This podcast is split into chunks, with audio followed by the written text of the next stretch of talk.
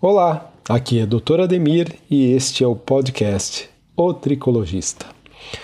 Hoje eu vou falar sobre um tema que é muito interessante. Em meus atendimentos na clínica, muitas vezes até mesmo pelas redes sociais, eu recebo questionamentos e eventualmente reclamações de pessoas que acreditam que os seus cabelos mudam muito. O que seria mudar muito? Significa de um dia para o outro as pessoas acreditarem que tem mais ou menos cabelo. Tem gente que é de um dia para o outro, tem gente que acredita que é entre uma semana e outra. Mas essa queixa de que o cabelo muitas vezes parece ser mais volumoso num momento e menos volumoso em outro, é algo absolutamente muito corrente. É algo que tem muita gente que fica encafifada com esse troço. E a gente precisa, de alguma maneira, deixar claro para as pessoas que isso não é uma coisa pouco provável ou pouco frequente. Mas que as pessoas que têm queda de cabelo, via de regra, percebem mais porque estão mais atentas aos seus volumes capilares. Então é mais fácil uma pessoa que tem queda de cabelo perceber que esses cabelos mudam mais do que uma pessoa que não tem perda de cabelo, que não tem o cabelo ralo. Isso parte-se do, parte do princípio né, que a pessoa que perde cabelo tem mais percepção sobre o seu cabelo do que a pessoa, pessoa que não tem. Naturalmente que não existe nenhum estudo que fale sobre essa percepção, mas é natural que essa queixa ela venha predominantemente mais das pessoas que acabam perdendo cabelo, porque a elas importa muito mais o fato do cabelo estar tá com a percepção de estar mais cheio ou menos cheio de um dia para outro, de uma semana para outra. Mas vamos falar sobre os motivos para que isso aconteça. Existem vários motivos para que isso aconteça. E eu vou citar alguns deles aqui que eu considero mais importantes. Eu tenho anotado 19 motivos para que isso aconteça. Então eu vou dividir esse áudio em duas gravações.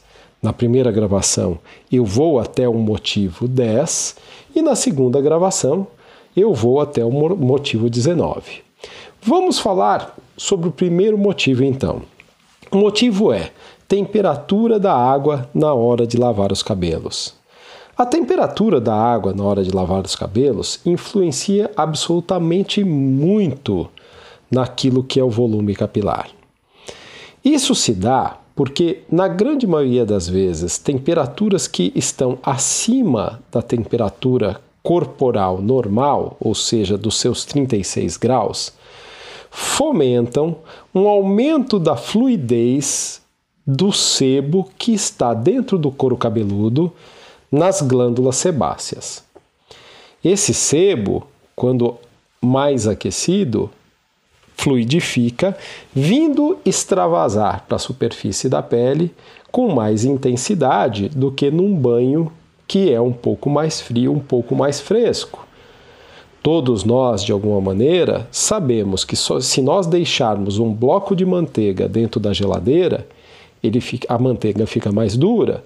Se nós colocarmos essa manteiga numa temperatura ambiente, a manteiga fica mais mole.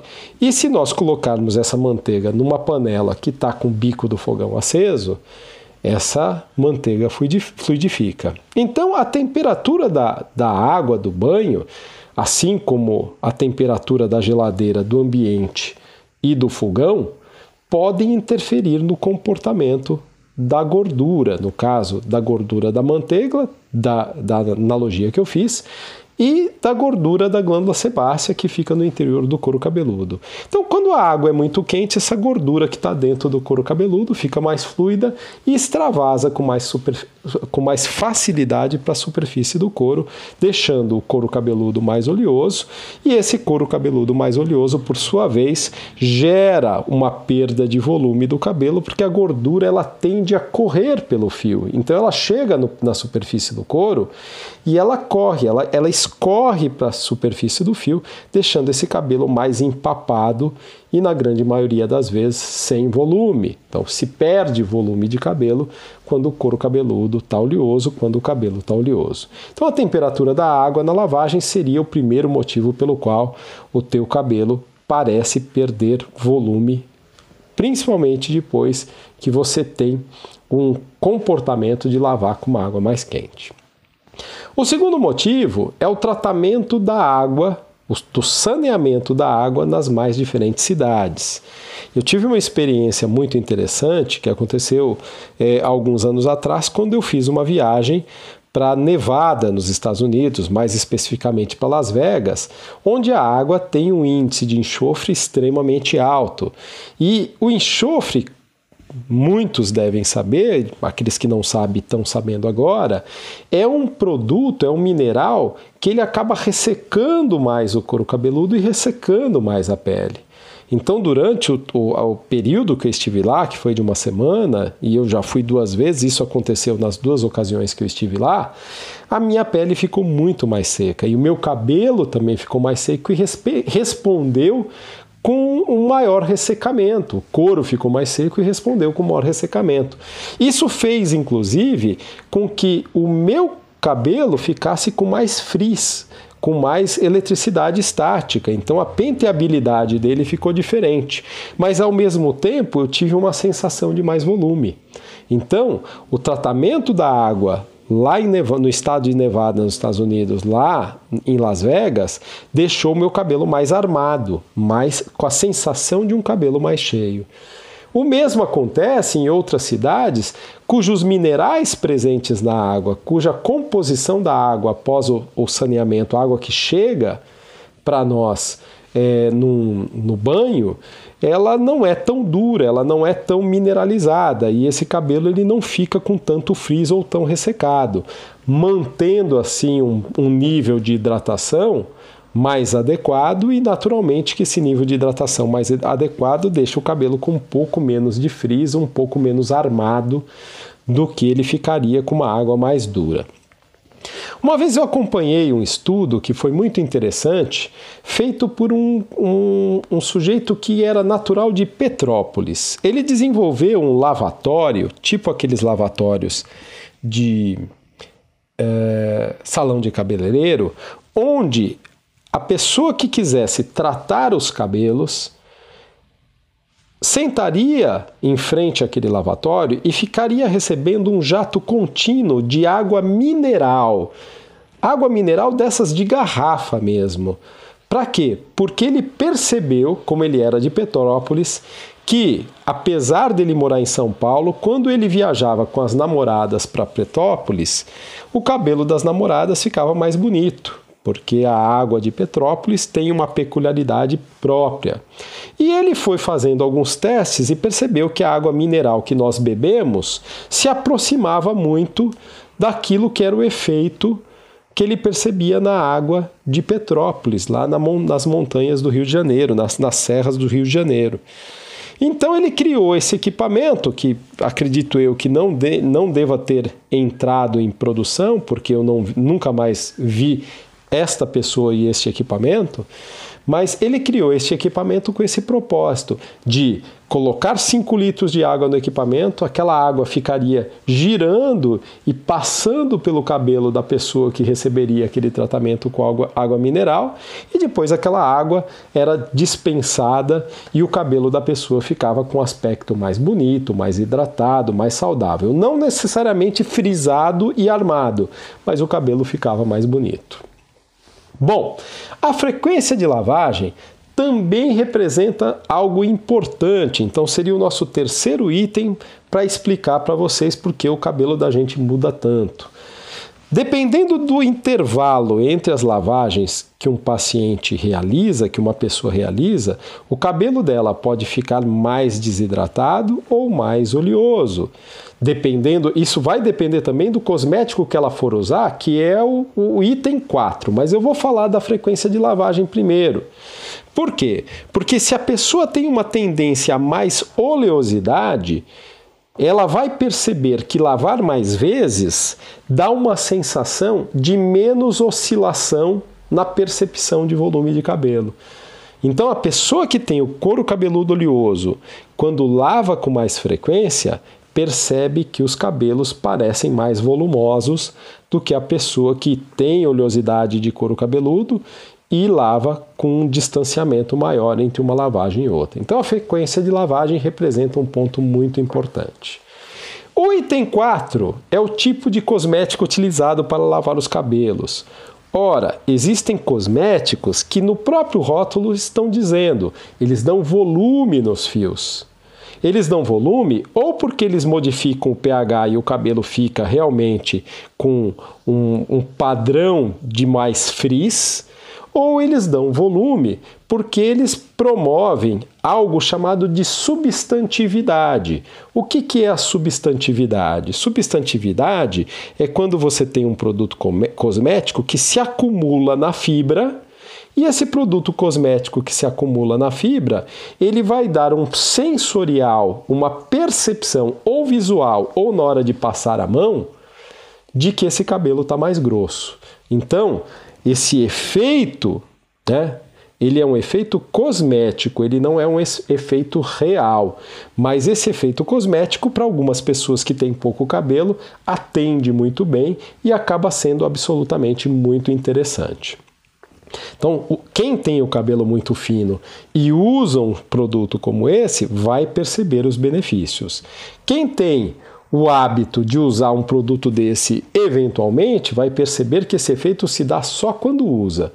E quando você lava o teu cabelo, depois de ter usado um cosmético como esse, tipo você usou, lavou o shampoo com um produto que dá substantividade. Se na próxima lavagem você não usar esse mesmo produto, você vai perceber que o seu cabelo volta para aquele sensorial anterior, de menos volume e de, um, de uma textura de um cabelo mais fino mesmo. Então, o tipo de cosmético tem influência. Uma outra coisa que o tipo de cosmético também influencia é quando você não tem uma adequação do tipo de cabelo para o tipo de cosmético. Ora, se você tem cabelo oleoso e usa um shampoo que ele tem o papel de deixar esse cabelo mais condicionado, naturalmente que pode ser que ele tenha um sobreengorduramento e o cabelo vai ficar pesado e com menos volume. Se você tem um cabelo seco e acaba usando um shampoo para cabelos secos, esse cabelo vai ficar mais frisado e a sensação é, é, de toque visual pode ser de um cabelo mais armado, mais cheio ou com a textura mais dura. Né? Então, nesse caso, cabe aí lembrar que a adequação do produto para o tipo de cabelo que o paciente tem é essencial. O critério de número 5, para explicar por que o cabelo muda tanto, é o uso de produtos para modelar ou pentear. Então, quando se usa um produto para modelar, existem produtos que vão dar a percepção de mais volume ou que vão diminuir o volume. O gel, por exemplo, é um produto que, dependendo de como é usado, ele dá uma sensação de menos volume. E existem algumas pomadas e cremes de modelar que podem dar uma sensação de mais volume. Existem os sprays que deixam o cabelo mais duro, tem substantividade a ponto de dar percepção de mais volume. E existem outros tipos de produtos que são silicones, produtos mais fluidos que dão uma sensação de menos volume. Então, cada produto de modelar vai ter um papel de favorecer a percepção de mais cabelo ou de mais, menos cabelo. A pessoa que tem o cabelo muito armado, ela prefere um produto que controle esse volume, deixando o cabelo com, com, um sensorial, um visual e uma percepção de um cabelo mais controlado, com menos volume. A pessoa que tem pouco cabelo, ela sempre tem a preferência por algo que dê uma sensação de mais volume, de um incremento capilar. O corte de cabelos também tem um papel na mudança de como a gente percebe o nosso cabelo. Apesar de que isso não significa que o corte vai ter uma representatividade de um dia para o outro ou de uma semana para outra. O corte é feito muitas vezes com intervalo de tempo maior.